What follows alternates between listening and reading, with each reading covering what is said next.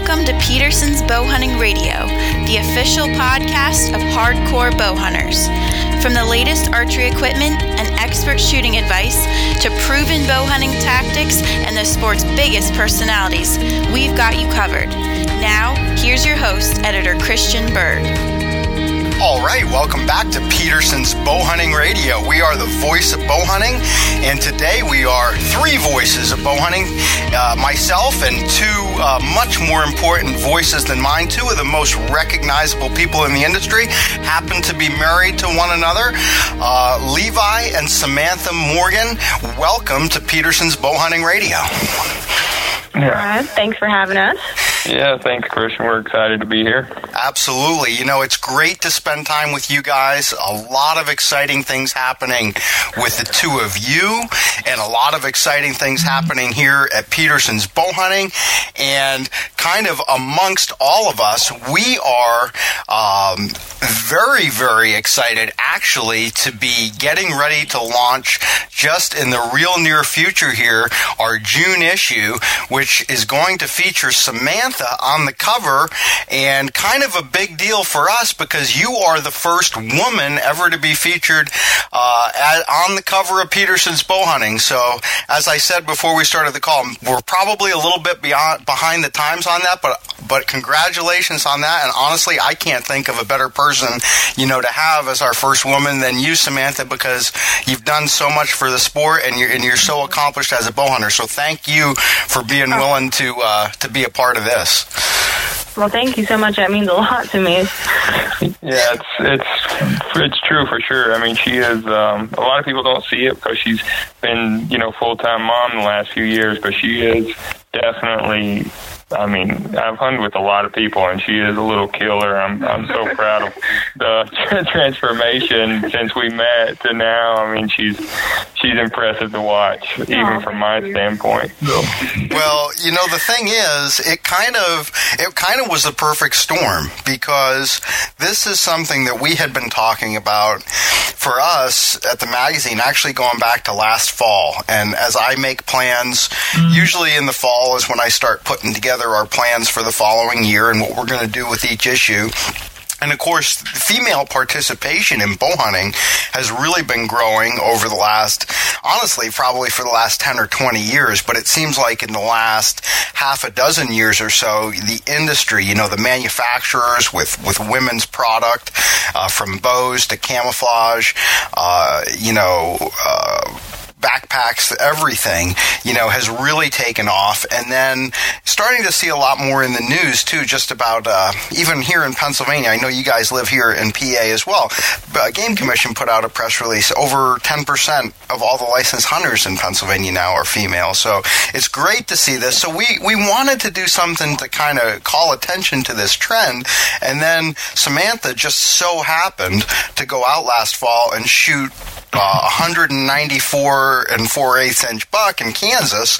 And when you showed me the picture of that deer, Levi, I was like, oh my gosh, that's it. This, this is the cover photo. And like I said, I mean, it's absolutely perfect because, you know, yes, you know, it shows Samantha, but it also shows this buck and it really, it, it, it, you know, it's cool that, you know, she happens to be a female bow hunter, but that's a deer, Samantha, that like I would absolutely, you know, kill to kill, you know, and anybody would. So tell me, yeah, me too.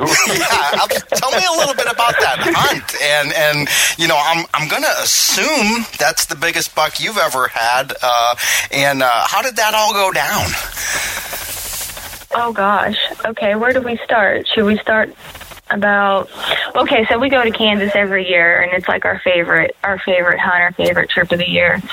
And uh we always take landon with us and usually it's like a toss up as to who hunts first.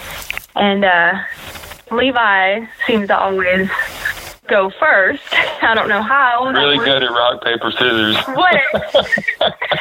he he always seems to hunt first. Um, and so he did this year, and he went to to one of his favorite spots this year. Go ahead and tell your story first about the buck that you killed, and then how it. Well, it was like we were in Illinois. I shot the biggest deer of my life, and I told Samantha to go to that tree that night. She told me she didn't want to. She wanted me to go. I killed the biggest deer of my life. We drive to Kansas.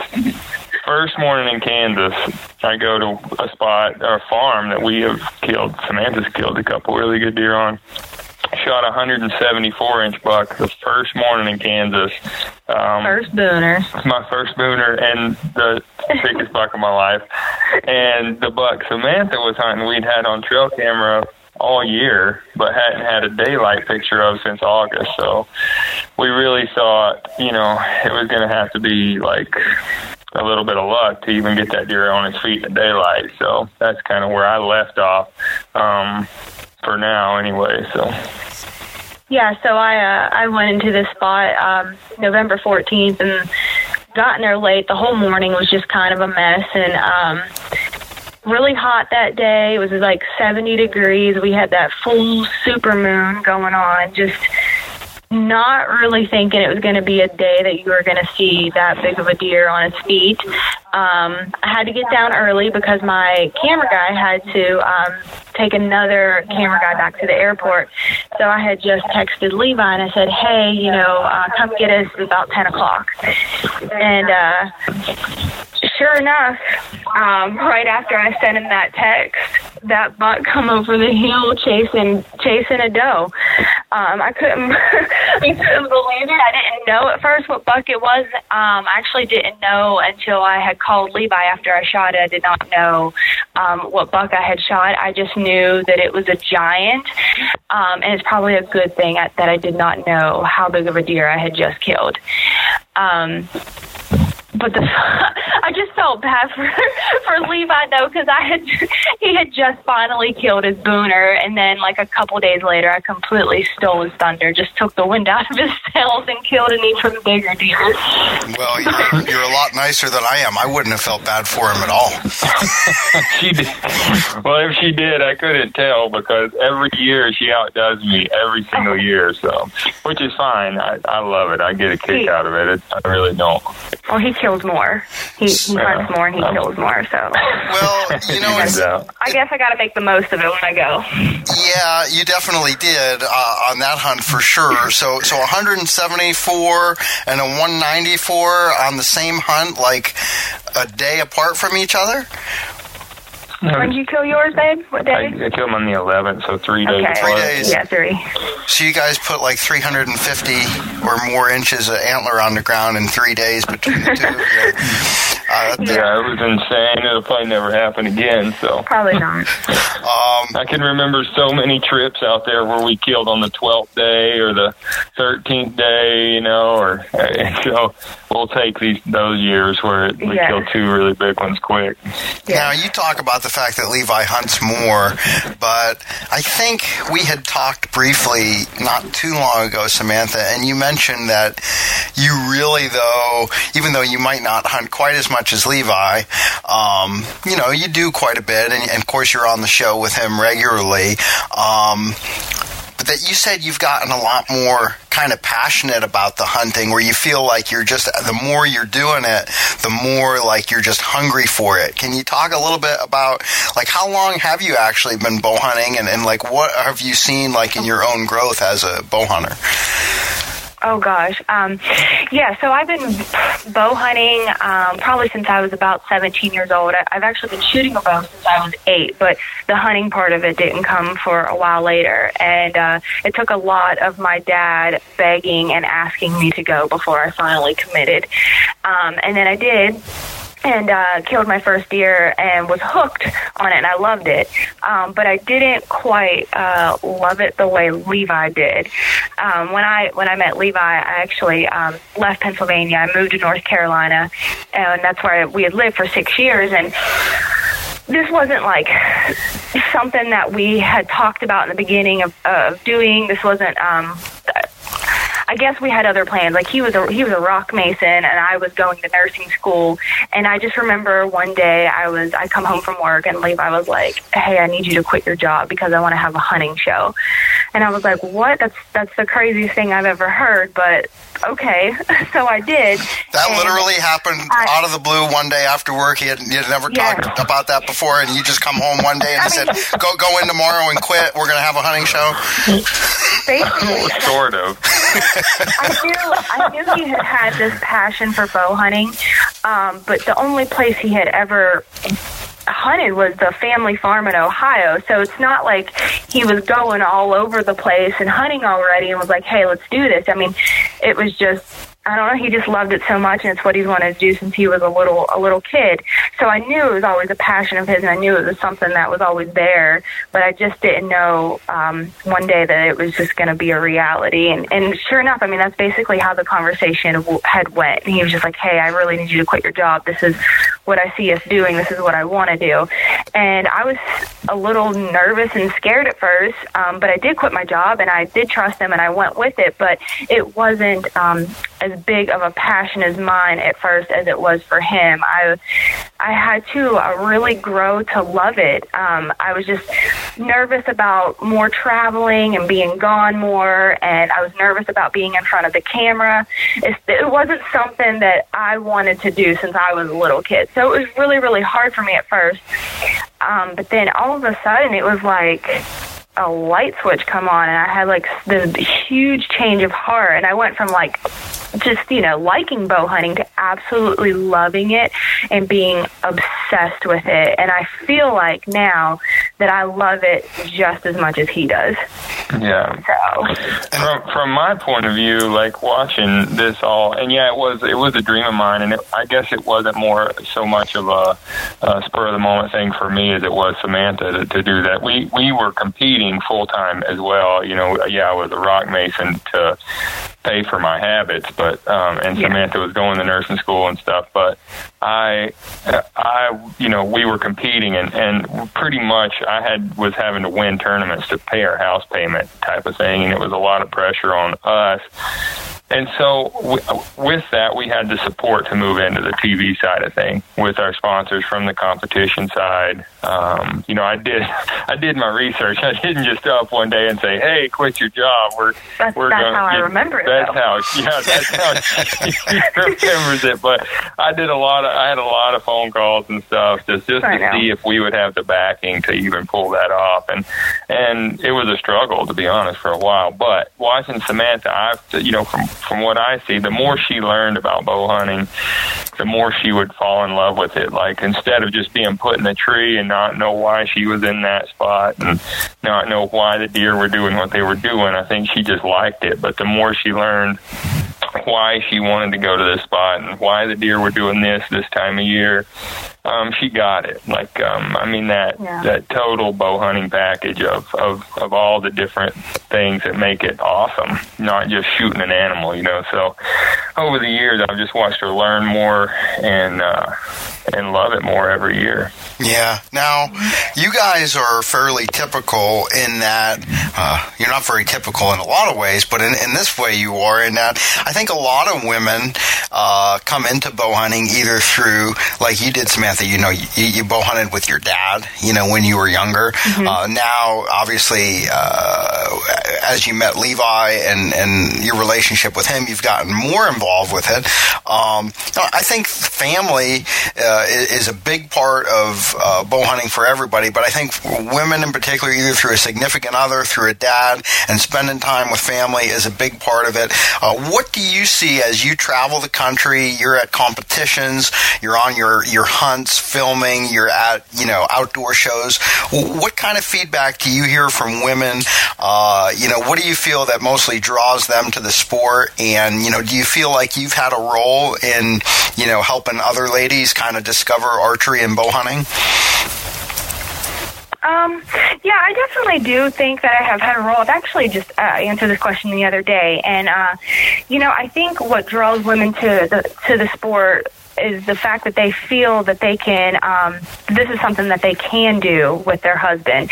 Um, and when I got started in it, um, you know, there was already women that had come before me that kind of made getting into it a lot easier, um, like Tiffany Lakosky and um, Kandi Kisky and Vicki Cianciarulo. I mean, these these women were already there, just kind of like paving the way for other women so it was definitely an easy transition for me to get into the hunting industry and and it's all been great and positive feedback. But the biggest thing for me is Levi is gone so much and traveling so much for for the show.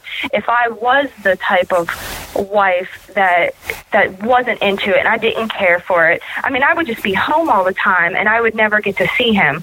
Um, so I feel really blessed that it is something that the two of us are able to do together that we absolutely love and share the same passion for. And now we have Landon and we are family and he is getting into it and he's starting to love it. Um, so I think that is a huge thing that draws women to is the fact that, you know, they don't feel like they have to just sit at home all the time while their husband is out hunting. You know, they can get out there and they can do it too and they can bring the kids along. And we're on the road together. I mean, Levi does travel a lot, um, but it's awesome that I get to go and I, we get to take Landon and he gets to do everything and see everything and and he I don't know it's just it's a really great family sport um, and I would say that's like the biggest thing I would think for a lot of women. Now, yeah, and I go ahead. I, no, just looking at you know some of the girls. I mean, sometimes I see things because I'm kind of standing back watching Samantha and how she interacts with people, and she, and you know, it's no secret Samantha's a, you know, she's beautiful, and so I think a lot of girls, you don't say, you know, think, yeah, well, a lot of girls think, you know, well, hunting's a, you know, that's a manly sport. That's for like, you know, really manly women but it's not, you know. So I think it's really helped a lot of girls see Samantha and like girls like Tiffany and, and all the other ones that are really pretty pretty women and and say, hey, you know, I can I can do this too. I don't have to be a tomboyish. I don't have to dress like a boy. I can I can be a girly girl and go hunt, you know. So I've seen tons of, of young girls come to Samantha and say, hey, I got into I got into archery because you. I got into bow hunting because you. I saw you on a video and I thought it was so cool that a, a pretty girl was doing doing this. So I think um, it's really opened the eyes more than anything to girls that hey, hunting is an everybody sport. You know, whether you're pretty or skinny yeah. or whatever, you know, it doesn't matter. You can enjoy it with your family and the people that you care about. So yeah, speaking speaking of pretty girls, let's talk a little bit briefly because I don't even know the story myself. How exactly did you guys meet? Was it both uh, were you both shooting competitively? Is that what brought you guys together, or tell me about that, Levi? Yeah. yeah. Go ahead. No, I'm just laughing at the whole story. Go ahead. No, he asked you. Oh, okay. Well, yeah. So I was a little chubby kid, but uh, we always shot the national, you know, tournaments since we were little. Um, and I was from North Carolina. Samantha was from Pennsylvania, but she was always the prettiest girl at the tournaments. You know, and there was no question. You know, Samantha Klein came around. I was like, my heart was up in my throat. I couldn't talk. Oh my and, gosh. But I was the dorkiest kid ever. I, you know, my parents dressed me horribly. Is this is this right, Samantha? On. Was he super? Oh gosh, was he nerdy?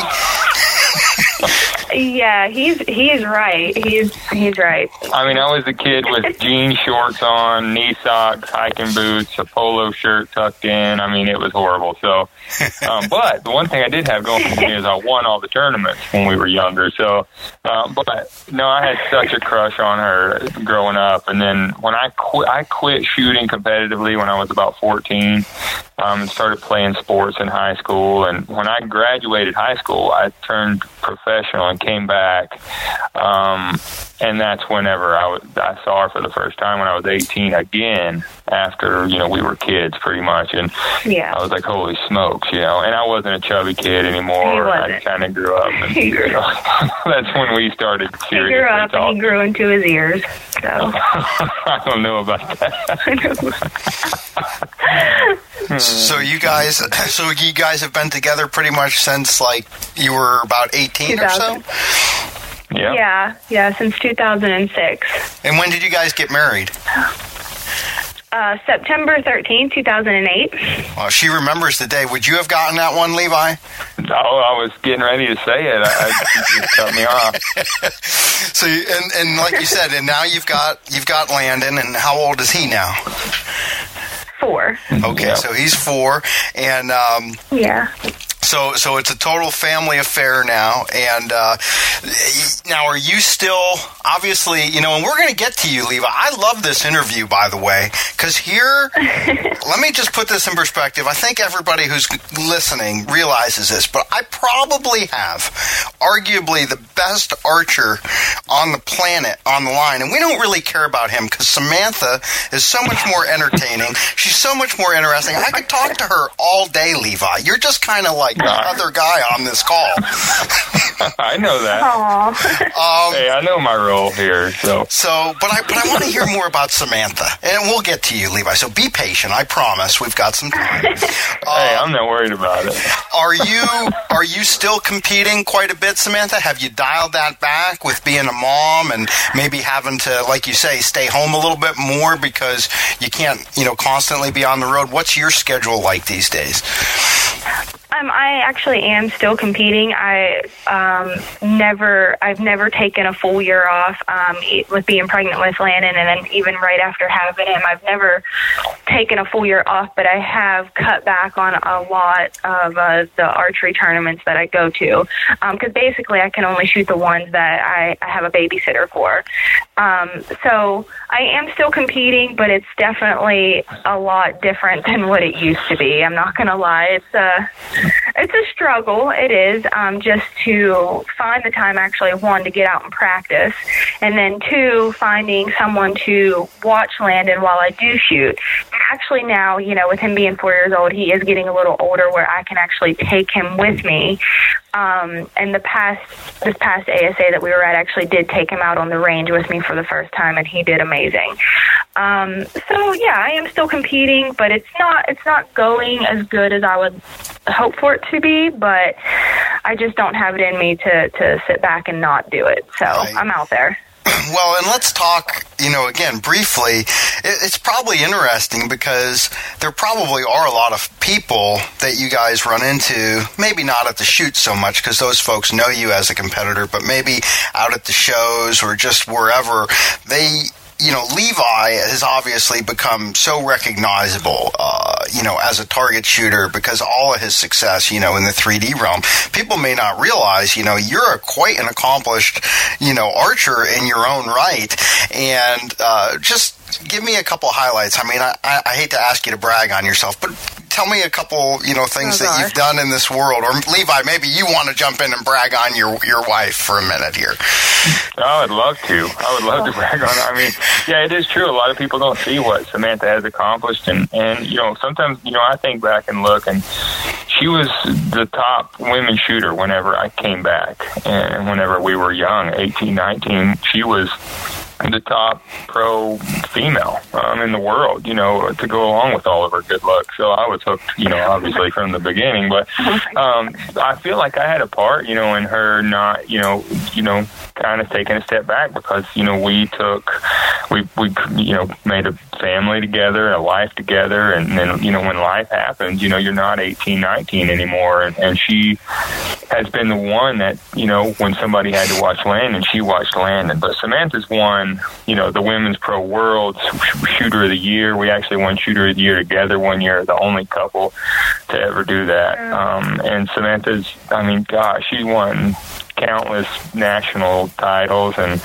and you know a lot of that was early on in our our career Before Landon. together before Landon you know and now she just can't get out and practice you know and this Right. is not a you know it's not something that just happens just because you want it to I mean you have to work at it Yeah. Samantha has the ability at this very moment there is no doubt in my mind that if she started working again hard at it if she had the time and wasn't such a great mother and, and such a great wife and, and, and all the other things she does, she would dominate like she did when she was younger. She still has the ability. She just doesn't have the time anymore to to put into it. And all these younger girls are coming on, and, and they're talented and work hard, and it's hard to compete with that when you don't have the time to put in like like they do. So sounds like what what he's saying, Samantha, is that everything was going awesome for you until he come along and, and ruined it for you. no, that's not. no, that's not it at all. No, I know. You wouldn't, you wouldn't trade any of it for having, you know, for being, you know, mm-hmm. a couple more tournament victories, right?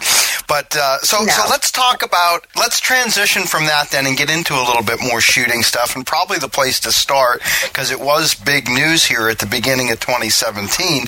You guys uh, had been with Mathews for a long, long time, and then you, you went and, and shot with Elite, and, and you came back to Mathews this year. So, talk to mm-hmm. me a little bit about you know the decision to come back to Mathews, and let's talk a little bit about the the bows that you guys are shooting for this year. Either one. I, I don't Whoever care. wants to jump in, know. have at it. He told me. He told um, me not. He told me to shut up a minute ago. So. Oh, whatever. Um, no, we just um, we just come back to the place that was uh, most comfortable for us and the place that feels like home. And like you just said, I mean, we shot for Mathews. Actually, Levi shot for Mathews a whole lot longer than I have. Um, but I started shooting Mathews when I was um, 17 years old. And uh, yeah, I feel like honestly, besides the three years that we were at Elite, I've shot Mathews my whole entire life. And uh, it just was the best decision for our family. They're an amazing company, and amazing people to work with, and it just, I mean, it just the right thing to do this year. Um, and I'll let Levi take that over because. I, I, I, want, yeah, I, mean, I well, to touch on one thing, Levi, before I let you talk. Talk about. I know you shot that giant buck, Samantha, with the Avail, yeah. which is a big, yeah. a big thing for Mathews this year. They've got it's a brand new women's bow, and they really uh-huh. incorporated, uh-huh. you know, all the same technology that you'd get, you know, like in the Halon line, in, into that women's bow. Talk to me a little bit about the Avail, and uh, was that you know, maybe how many animals, you know, you were able to even take with it last year hunting with, you know, a, a kind of an advanced version there before it was, was even out to the public. Um, yeah, actually, I did. Um, I only killed two animals last year, but both of them were with the Avail. And um, yeah, I actually before I had really heard much about the bow, I had planned on shooting the Halon, and then the Avail came on the scene, and Levi was just like, "You're gonna love this bow. It's supposed to be awesome, like a great woman's bow." And I was like, "Okay, yeah, let's let's set it up. Let's give it a try." And oh my gosh, I'm so glad that I did. Like it, it's the I mean, not just saying it, it's the best hunting bow that I personally have ever shot. And I remember last fall standing out there practicing with Levi at like 50, 60 yards and shooting just as good of groups with him. It was um, better I, groups than me. You can uh, well, I didn't want to say it. um, just say it. So what's what's your yeah, was, what's your favorite thing about that bow? What makes it so good in your opinion? I don't know everything. I don't know. I don't know if I have one thing about the bow, but I'll tell you what. I love it so much that I'm actually still competing with it. I've this whole year. I um, I've had. I I just. I still got my hunting rest on. I still got my drop away rest on it. I'm actually shooting it in tournaments right now because it's such a good little shooting bow. It's like the perfect women's bow. That's awesome. And it's going to be a hard to get away from it. And Levi, what? Uh, obviously, you're shooting multiple bows. I'm sure you're shooting you know something different maybe in your competitions as you are in the field. But what are your bows for 2017?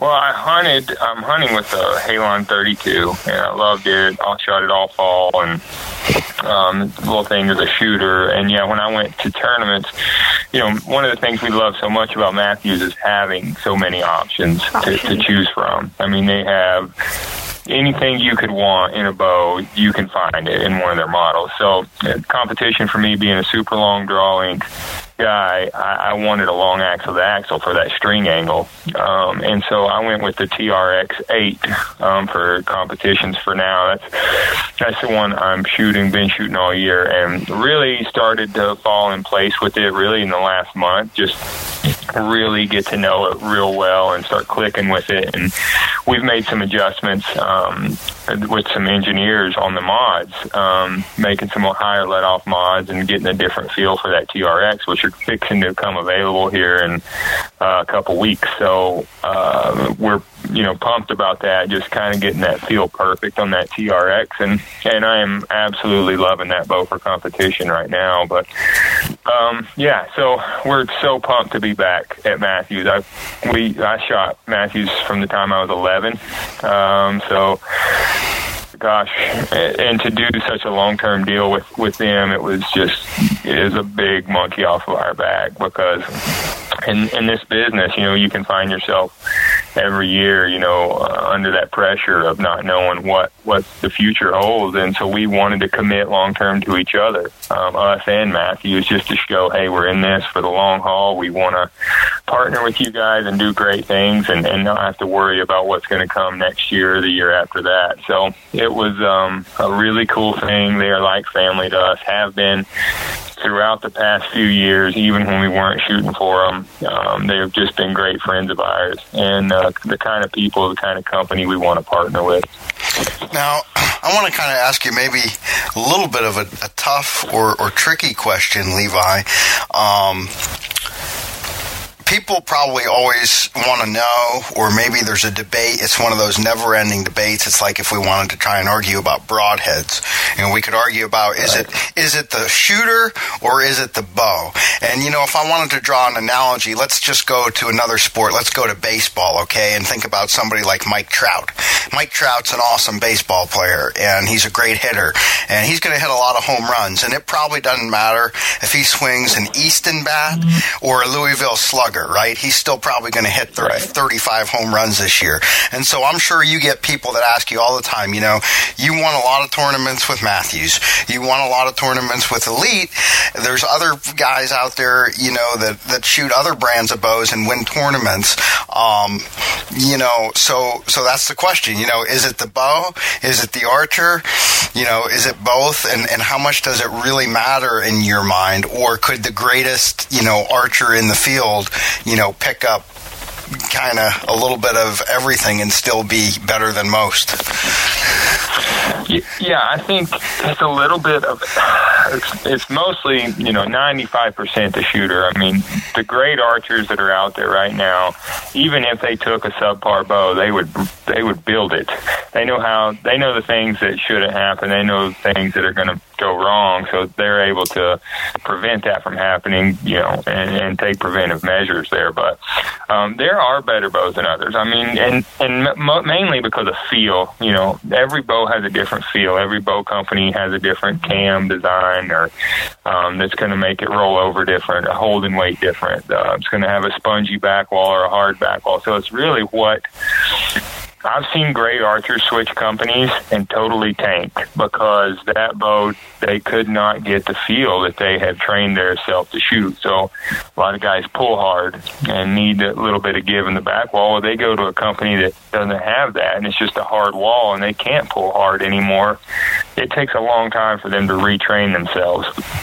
So not that they're any less of an archer, and not that that bow is not as good a bow. It's just the two combined sometimes um, take a little more time to to start to mesh. But I've also seen a lot of lot of shooters switch two or three different bow companies and never break stride. I mean, so all the companies make great bows.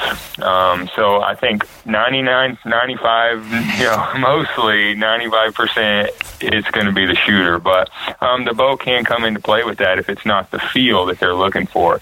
Obviously, you can make any bow shoot well um, just by changing changing a little bit of things on it, knowing how to work on it the right way, being a, a bow tech yourself, um, which all these great archers are. So, sure. I don't know if I answered that question very well, but no, you did. I mean, basically, what you're saying is, you know, you may have a great shooter and a great bow, but they've got to be matched in style. So there could be one bow, Right. you know, take two great archers and a, and a particular bow. One of those great archers might be just shooting the lights out with that bow and winning tournament after tournament, but the other guy, because maybe he's got a little bit different style, it might not be the right pick for him, and he might struggle a little bit with that bow, even though there's nothing wrong with the bow itself. Exactly right. So let's talk about some of that. What you just said about being a, a bow tech, and and obviously being eh, being a, a champion, you know, world, you know, multiple, multiple, you know, time world champion caliber archer, you, I'm sure, you know, get fairly obsessed with your equipment and how everything is set up. And when you go into a big tournament, you leave, you know, nothing to chance. You've got everything dialed in exactly how you want it. Um, obviously, at Petersen's bow hunting, you know, our audience is bow hunters. We're more concerned maybe with the field than we are with competition. But I would imagine that there's a lot of things that you've learned as a competitive shooter that have translated over into making you a better bow hunter. Yeah, a hundred percent. I mean, it's all about making your mistakes not seem like not be as bad. You know, it's all about making your setup as forgiving as possible. And if there's, you know, there's no reason why every hunter in the world wouldn't want to do that. I mean, if it's it makes a difference in you, you know, recovering the animal of a lifetime or, or missing him or, or wounding him or whatever that might be. I think if if you knew before you went to the field if you didn't do this, you're going to lose the biggest animal you ever shot at. You would probably do that, you know. But that that could very possibly be the case, and so I am um, a little more now than ever probably obsessed with tuning and and just really making sure our stuff is perfect. Um, I feel like back when I was younger, you know, a lot of things we didn't know then. You know, a lot of things that the technology we have now we didn't back then and it was you know more of an ignorance is bliss type of state that i was in and i won a lot of tournaments but the more you learn the more you worry about you know and so now i, I feel like i know so much about tuning bows and building arrows and things that can go wrong because it's happened to me over the last you know 15 years that I've um, I am very obsessed with fine tuning my setup, but I've seen it pay off multiple times too, and more than any place in hunting um, because you know you can you can pretty much shoot anything in the backyard, but when you really know and notice that your stuff isn't tuned very well is when you're nervous and under a lot of pressure. Sure. Um, and that's hunting when that big buck walks out. That's whenever it gets down to the finals and, and you're, you know, not as steady as you were in your qualifying match. You know, that's when all that fine tuning makes the biggest difference. So So I think it's a, a, a huge thing for hunting. Yeah, so let's talk about that. Uh, you know, the average bow hunter, okay, let's say he's going to get a new bow or a used bow or whatever. He's going to get a bow. He goes into the pro shop. He's going to maybe shoot a, a handful of bows. He's going to pick one out. He's going to pay that pro shop owner for a setup fee, and they're going to get him dialed in. Probably going to be hitting, you know, uh, shooting, you know, say four or five inch groups at 20 yards the day he walks out of that bow shop. And it's tuned, Yeah. it's tuned halfway decent, but that is not necessarily completely optimized. What are a few of the key things that Levi Morgan really looks at? You got a new bow, you know, are you, are you fiddling with that rest? Are you fiddling with those cables and cams? Are you, you know, spending extra time, you know, customizing a stabilizer setup? Give, give the listeners, you know, some things that they really, in your opinion, know, like these are the things that you ought to pay attention to because, like you said, they will potentially be the difference between, you know, that perfect shot versus a wound or a miss in that high pressure situation. Right. Well, I think the first and foremost, absolute main thing that has to happen, or any of this other stuff doesn't matter, is that bow has to fit you perfectly. Um, your draw length has got to be perfect. um, because when you you know get in that tree stand and start shooting downhill, or you're sheep hunting or elk hunting, and you're shooting uphill and side hill, and, and that drawing's not right. I don't care how tuned that bow is, I how how I don't care how well you shot it on flat ground in your yard. It's not gonna repeat yep. because that your draw length has got to be perfect. okay, so, so, so talk to me about what happens. Let's say your draw length is a little too short or a little too long. What's breaking down there uh, during the shooting okay, process? so so in the shooting process, you, we work off straight lines. You know, um, your release hand should follow a straight line out to your elbow, and it should be on the same plane as your arrow. You know that level line, and same with your bow arm. Well, when you're too short, that elbow starts to come up, um, and your elbow will be above your release hand, um, and sometimes wrapped around on your face side of your body. So, and then when you're too long, your elbow will be below your release hand and coming kind of wrapping around your back. A lot of times, you'll see people leaning back, trying to get get into their peak when their draw length is too long long. So when it's too short, a lot of times you're going to, well, either or, it's more of a left and right issue than an up and down issue. Um, because what happens is there's a certain amount of pressure everybody applies to the bow, um, holding the bow and with their release hand pulling it to keep it at full draw. Well, when it's too short, that pressure is harder to repeat because you you start to bend everything and it's not working on straight lines. You're relying more on muscle than you are on bone to keep yourself at full draw. Um, so as that muscle changes, when if you first start to shoot and your muscles are tight, um, you might be pulling a little harder. Um, and then as you relax and your muscles break in, you're going to start seeing that go back to the left, you know, again with your impact because you're starting to relax and not pull on it as hard with your release hand. So it just creates so much inconsistency, um, inconsistencies, um, you know, all around. And so, and when you get nervous, you tense up, pull harder, push harder, um, and so everything just starts to break down. And you can imagine when you take that off of level ground and even go to a downhill shot, and you're too short to draw, it's going to be almost impossible to even get in your peep at that point, you know, because that shortens your draw anyway when you're shooting downhill. So, um, it, it's um, that's just the most important thing. I could talk all day on what could happen and what could go wrong in certain situations. No, that's good. you so, have to so, make sure. So draw length is yeah. critical, you know, and and Very. so you want to make sure that you get measured up and and don't don't uh, don't overlook that for starters. No, give me give me Right. point, point number two. Point number two, well, you're going to want to tune it. I mean, and there's so many things to do that. Tune the arrow to the bow. Uh, before you do that, you want to time it. It's most every bow nowadays is a two cam bow, so you're going to want to time those two cams together.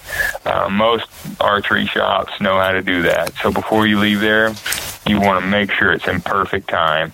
Um, Well, talk and talk talk want- about strings too, because uh, you know back in the day that was always a problem, right? The, before the the better materials that we have now, strings would stretch, cables would stretch, and bows that might be in time the day you bought them wouldn't be in time, you know, a few weeks or months yeah, later. after hundred shots. Um, what uh, you know? What do you do about strings? Do you shoot factory strings? Do you use custom strings? And how I big of do. a deal do you Yeah. think it is?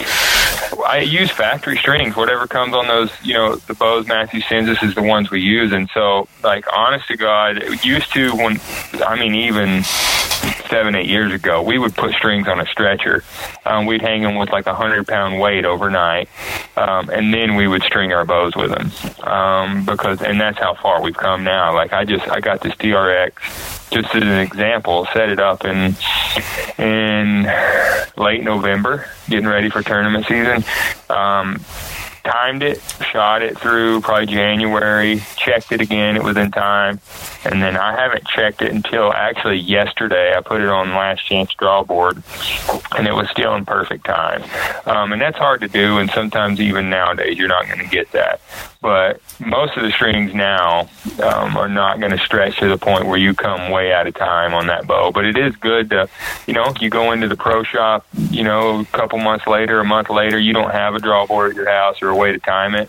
Hey, you know, could you guys check every time you go in there, have them check it, make sure it's still in time, um, and I think you'll be fine. But you know, having that that tune that's one of the things. After you time it, you tune it. You can always shoot it through paper at your house. You know, and if it comes out of tune, then you might know that your timing's off to, to even take it back in and check it. So once you time it, and then you tune it to get a, a correct tear through paper, um, then you're ready to go shoot. You know.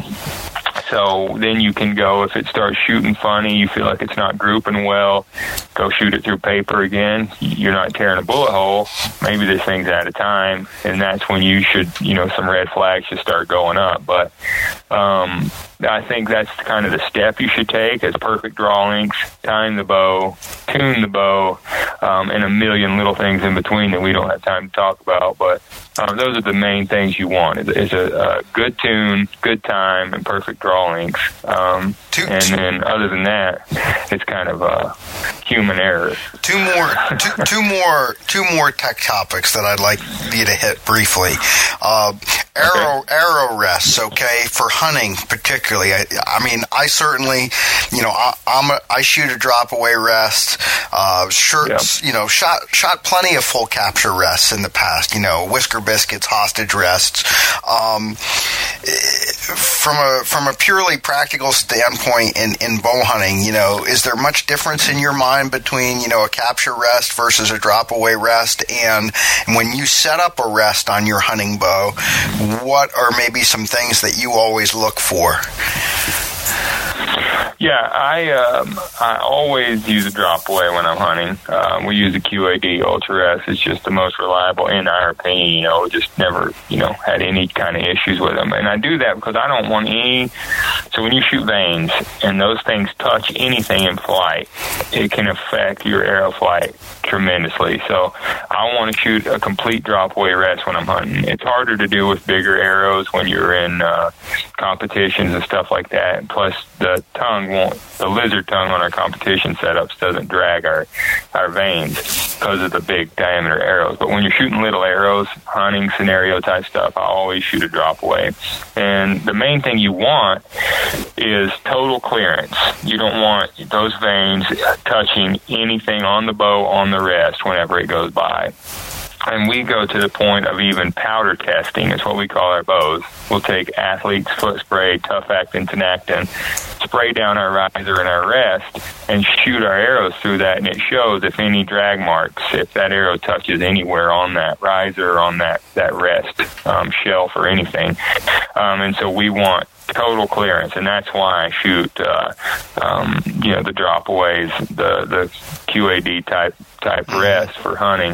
Um, I just feel like um, that's the best scenario. Now I know the whisker biscuit for for young people and and kids getting into the industry or getting into hunting, whatever. That's going to be a really easy thing that they don't have to worry about or think about but I do think it should in, evolve into the QAD type, you know, drop away style rest. Sure. Um, as they evolve as a hunter, um, just because they're never going to be able to be as as accurate and, and efficient as they could be um, otherwise. You know, I, I feel I, I, sh- I shot a whisker biscuit when I was little. Yeah. Um, well, they're, they're a lot of deer with a whisker sure. biscuit. They're foolproof. So. they're foolproof, and like you right. say, they're they're great for kids too. You don't have to worry about anything going wrong. Nothing's going to come loose, right. and they're kind of indestructible. Um, right. Okay, last tech te- techie thing or equipment thing, uh, arrows. You know, I'm sure that when you shoot in competition, uh, you're probably shooting a little bit of a lighter arrow for for maybe a flatter trajectory. When you're hunting and you're specifically setting up an arrow for hunting, tell me about the kind of arrow you prefer, diameter wise, weight wise, material wise. Uh, you know, and what do you think is ideal in your experience for a hunting application? Well, we shoot gold tip mainly, you know, because they're 100% pure carbon. They are the straightest, and 100% pure carbon has the best memory. Um, you can bend it, slam it, do whatever you want, put it back on spine tester, it's dead straight. And that's, you know, that, in my opinion, 100% pure carbon is the best way to go with a hunting arrow. It's the toughest, straightest, with the best memory. Um, I want as small diameter as I can when I'm hunting, um, just for wind, for, um, you know, shooting long distance, um, penetration, a lot of different reasons. Um, velocity is about as big a diameter as I'll go, which is a .246 diameter. Um, and then uh, if I'm going on sheep hunts, elk hunts, something like that. I even this past year hunted with the Kinetic Pierce um, with the outsert, which is a little bit tougher. Um, protects that arrow. It's a smaller diameter. Um, it's a little heavier um, type scenario. But for you know whitetails, muley, stuff like that, I, I normally hunt with the Velocity, which is a lighter arrow. I can put the weight kind of where I want to, um, shoot a little quicker. I'm normally not shooting long long range at whitetail, so um, I'm not as worried about wind drift stuff like that.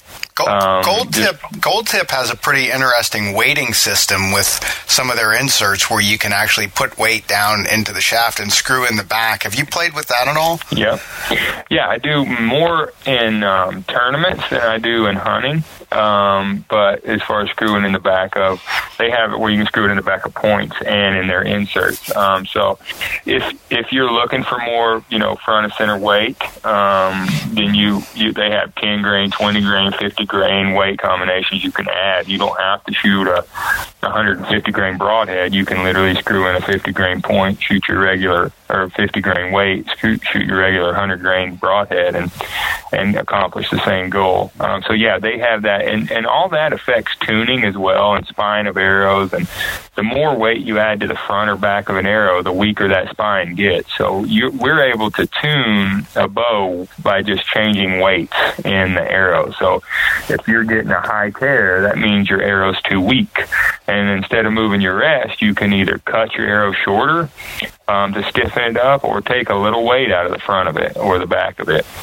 Um, and a lot of times that'll straighten that right up, you know. So uh, a tear, uh, a tear through paper can mean a lot of things, and most of the time we tune that with our arrows instead of our bows. So if it's a low tear, it means it's stiff. We'll cut, you know, an arrow a little longer, put a little more point weight, something to weaken that spine up a little bit, and get a bullet hole out of it. So there's so many things you can do with an arrow, and, and you're not just stuck.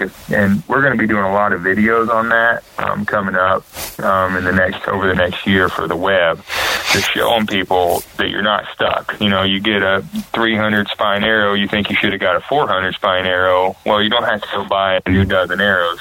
There's a way that you can make that spine act just like a 400, you know, spine. So um, that's that's one of the things we want to we want to kind of teach people. So. Well, it's uh, like you said, you know, we could talk all day about tech tips and, you know, not get all the knowledge that, that you have. Probably worth a shameless plug at this point, just to mention to folks, uh, if you don't already know, uh, you can get Levi's shooting wisdom and, and technical expertise every issue of Petersen's Bow Hunting because uh, in addition to having your wife on the cover, we've got you now as a columnist. You're doing a monthly column called Changing the Game, and uh, it's great to have you on board. I think you've done three or four issues now. Looking forward to continuing to work with you in the future. So, uh, you know, couldn't resist the opportunity to throw that in there, and hopefully you're having Absolutely, fun man. doing that for us. Yeah, I am for sure. I always love teaching people, and, and that's just another way to do that. And I'm very, very appreciative of, of that opportunity. And I actually was writing one yesterday morning. A pretty cool one I think people will like. So, Good man. I love those guys that meet deadlines. So he wins tournaments and meets deadlines. Let's let's sort of end with this, guys, and, and kind of bring Samantha back into the conversation here as well. Uh, name the game. Uh, how many years now for your show? Oh oh gosh, I think five seasons to name the game. But Just we, the game. Okay. Yeah, I've just named the game. We've been on air since. Shoot, gosh, nine nine seasons maybe, yeah, eight or nine, yeah, nine seasons. But actually, one of the big things that we've had change this year is the name of the show. We actually, um, with all the changes in our life, we decided if we were going to rebrand, um, it was a time to do it. It was a perfect storm, long story, but we um, partnered with a huge apparel company in the archery world, which is Bow Life Apparel, and we own now the uh, the TV trademark for Bow Life, and we are going forward as Bow Life uh, TV. Um, so, Name the Game is a brand that we have kept and we still own, um, but the TV show going forward is going to be called Bow Life. It's just kind of ex- you know explains and describes Samantha and I in two words and literally our entire life, everything about us. So and um, a little easier for people that aren't in the industry to when they see that they know exactly what that means and, and it's self-explanatory. So, so will they that don't have to. will that be hunts that you filmed, say, starting last fall that are still in the edit process? Is that all going to be part of the new Bow Life show? Yep, it is. It's going to be all bow life. We filmed all fall, kind of knowing that's what we were going to do. We had that conversation, and we just were waiting on all the the you know the things that happen that have to happen, and legal legal things and stuff like that to to announce it. But we are full force, hundred percent going ahead, and we have all the shows actually in studio right now, and we'll film for Bow Life. So And when, so, and you guys are on the Outdoor Channel, correct? Sportsman Channel. Sportsman, I'm sorry, Sportsman Channel. And um, when will Bow Life make its debut? That brand on the. It'll be uh, it'll be July uh, 17 this year. Okay, so starting this summer, and that's when people can uh, start watching Bow Life and make sure that they don't miss any episodes, so that they can see, uh, you know, Samantha's giant buck, and then some of those lesser bucks that Levi manages to get along the way as well. That's right. That's right. So. Oh gosh. So, so anything else here before before I let you guys go that I might not have asked you about? What else is going on in your world for Levi and Samantha that's important or big, or maybe we didn't touch on and you wanted to let the folks know? Oh gosh. We're just thankful, man, to be to be together and have our family and be doing what we love to do every day. And the hunting industry, the archery industry, is is um, really become a big family to us, and we're just you know thankful to the Lord to to have that opportunity. Well, I tell you what, I'm thankful to have uh, both of you uh, certainly associated with our brand. Uh, I think that's uh, two very nice feathers to have in our cap. Uh, appreciate you guys being with us here today. Uh, always so humble and, and generous with your time, which you know is great uh, for, like you say, if you talk about the industry being a family. I, one of the best things about the industry is that even though we've got so many talented and accomplished people uh, within the archery community, you know, most folks, uh, you know, including yourselves, tend to, you know, stay pretty true to their roots. So I wish you guys uh, continued success in the year ahead. I'm looking for, you know, Samantha to add another six inches to the rack this year is going to get a 200, and uh, Levi, you know, hopefully you can just Maybe I'll break that 180. Yeah. yeah, absolutely. Maybe you, you know, there you go. You know, just got to have something to shoot for. And so, Not if a 140 walks out first, though. I can promise you that. well, there you have it, folks. It's Samantha Morgan, her sidekick Levi, here on Petersen's Bow Hunting Radio. Again, thank you guys so much. God bless you. Thanks. Oh, thank you for having us. Thank you. Thank you for listening to Petersen's Bow Hunting Radio, the official podcast of hardcore bow hunters. Pick up the latest issue of Petersen's Bow Hunting on your local newsstand or check us out on the web at bowhuntingmag.com.